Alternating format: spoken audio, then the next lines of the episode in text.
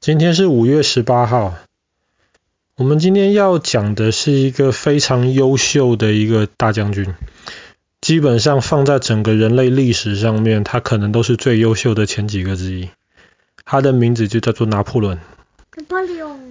拿破仑出生在科西嘉岛，可是其实他们家传统是意大利的贵族，只是因为在十八世纪的时候，科西嘉岛被让给了法国，所以拿破仑是法国人。那拿破仑他很小，然后他就被送离开了科西嘉岛，然后到法国本土的军事学校去读书。他读书的时候成绩很优秀，但是其实大家很瞧不起他，因为他是从小岛上面来的，他讲的法文有点怪怪的，他个子又很矮，家里又不是特别有钱的那种。但是那个时候发生了一件事情，叫法国大革命。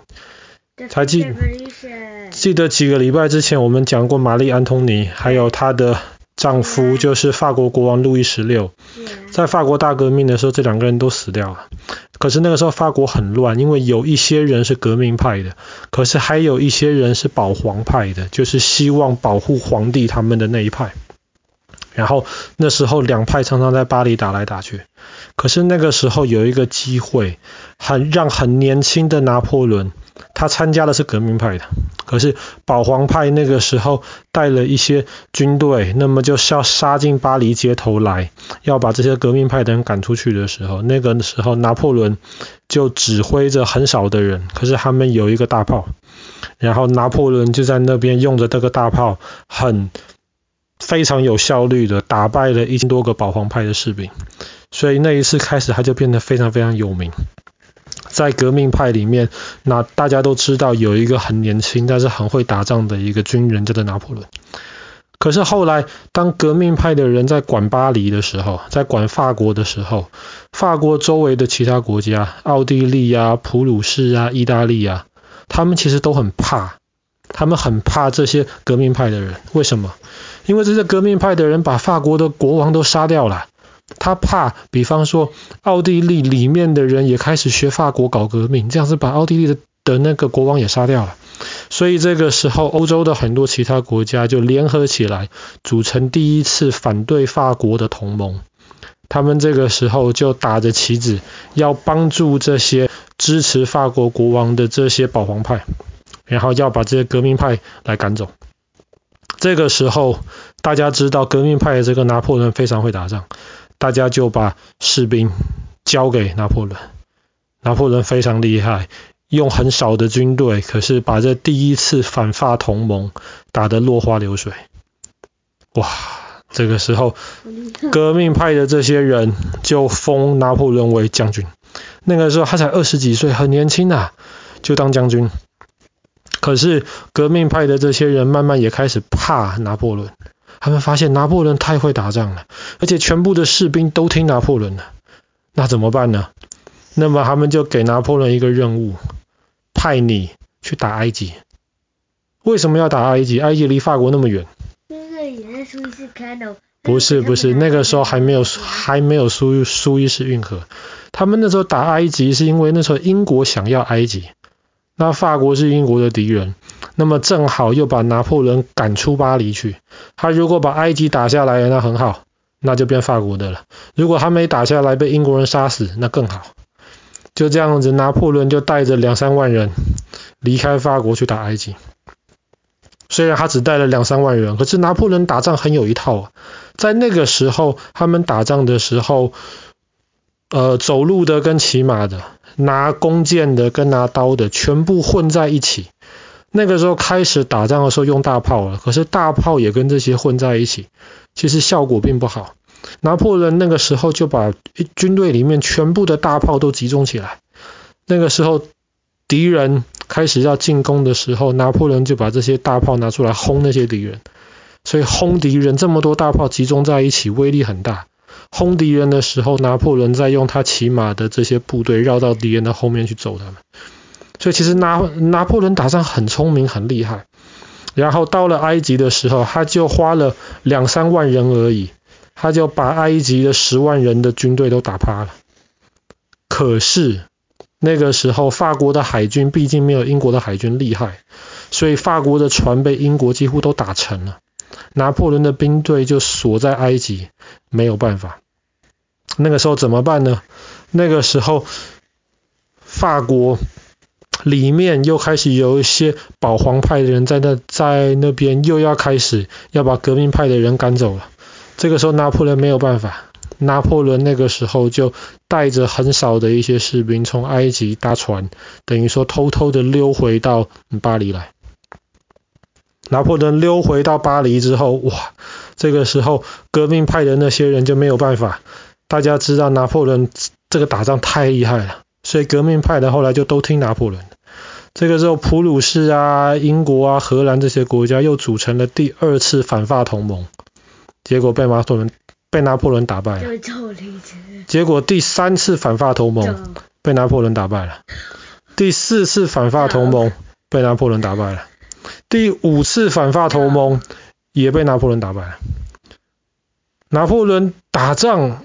真的很厉害，每一次打仗，基本上在那个时候，每一次打仗几乎都是打赢的，而且他用法国一个国家抵挡了欧洲全部的其他国家，非常非常厉害。所以他觉得自己太厉害了，他的手下也觉得他太厉害了。在这个时候，一八零四年的今天，法国的国会就百分之九十九点九的人都赞同拿破仑啊，你实在太伟大了。你你你不能只是当个这个呃共和国的领导人了，你应该当皇帝。所以百分之九十九的人都在今天一八零四年的今天支持拿破仑当上了皇帝。其实老实说，拿破仑是个在这个时候他是个很好的法国皇帝。他不只是会打仗，他其实对处理政治非常有一套。他当时定了一套拿破仑法典，就是拿破仑的法律啊。其实今天法国还在用，德国都还在用。其实今天全部绝大多数全世界的国家用的法律，都是从拿破仑法律那一套思想沿袭下来，非常非常厉害。可是他那个时候就开始有很大很大的野心了，他觉得自己打仗太厉害了，他觉得有整个法国听他的是不够的，他要占领整个欧洲。所以那个时候，第一、二、三、四、五次反法同盟，拿破仑都打赢了。拿破仑灭了一千多年的神圣罗马帝国，拿破仑灭了一千多年的那个教皇在罗马的那个教皇国。那时候整个欧洲都听拿破仑的，除了两个地方例外，英国、英国跟俄罗斯。那俄罗斯唱这下好好比贝了。那个英国。海军太强，英国陆军不强，英国海军太强，法国海军打不赢，所以拿破仑就决定先修理俄罗斯。所以拿破仑就组织了很大的一个军队，四十万还是六十万人我忘了，要去攻打俄罗斯，一路打一路赢，一路打一路赢，就这样子，没有多久打到了莫斯科。俄罗斯人知道打不赢拿破仑，但是俄罗斯人有一个最厉害的武器，就是他们的冬天。所以俄罗斯人决定烧掉莫斯科，让拿破仑占领莫斯科。可是拿呃拿破仑占领的莫斯科什么都没有，没有食物，没有水，只有俄罗斯的冬天。拿破仑没有足够的保暖的装备来保护他的士兵。等到拿破仑的部队终于是冷到受不了了，要撤退的时候，俄罗斯的军队那个时候才出现。拿破仑几十万人出去到俄罗斯，最后回到法国只剩两万人，只剩两万人。太冷了。这个时候没有办法，整合起来。后来就要求把拿破仑赶出去，这个人不能留在法国，这个人太厉害了。后来拿破仑对，就跑回来了。这拿破仑就被放到了地中海的一个小岛，然后这些欧洲其他的国家就拥立之前路易十六的儿子继续当以前的那个法国皇帝。可是老百姓，法国老百法国老百姓不干了。这皇帝乱七八糟，他们想的还是这个拿破仑，所以后来后来就拿破仑就偷偷的从那个岛上面跑了出来，然后第二次回到了巴黎当法国皇帝，可是这次只当了一百天，因为当其他国家听到拿破仑又回到巴黎的时候，他们组织了第六次的反法同盟。可是这个时候的拿破仑跟这个时候的法国军队跟以前的已已经不太一样。为什么？拿破仑虽然前五次反法同盟他打仗都打赢，可是，在俄罗斯输的他太惨，而且法国那个时候连续好久的时间打仗，老百姓已经累了，已经打不下去了。所以第六次反法同盟输了。拿破仑跟以英国为首的军队，在比利时的一个地方叫做滑铁卢，他们在他们在滑对他们在滑铁卢碰到了。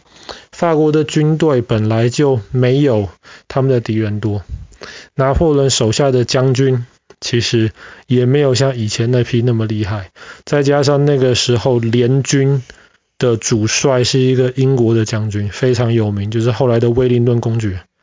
所以后来在后来在滑铁卢那一次，拿破仑才真正的被打败。后来就被流放到南南大西洋的一个小岛上面，然后后来传说在那边五六年之后被英国人毒死了。直到现在，其实。法国人还是非常非常敬佩拿破仑，因为拿破仑不只是让法国人能够重新找回法国的骄傲，在那一阵子，法国基本上是欧洲无敌的，拿破仑几乎占领了整个欧洲。除了除了这些以外，其实就像刚刚讲的，拿破仑定的法律，然后拿破仑对科学、对艺术其实非常非常的支持。那个时候，很多很多科学家在拿破仑手下都能够好好的做研究。那当然，后来有很多人想要学拿破仑，最有名的叫做希特勒，他也是几乎占领了整个欧洲，可是最后也输给了俄罗斯的冬天。是俄罗斯无无敌的故事，都是冬天。是啊，好了，今天故事就先讲到这边了。在一八零四年的今天，拿破仑变成了法国的皇帝。嗯。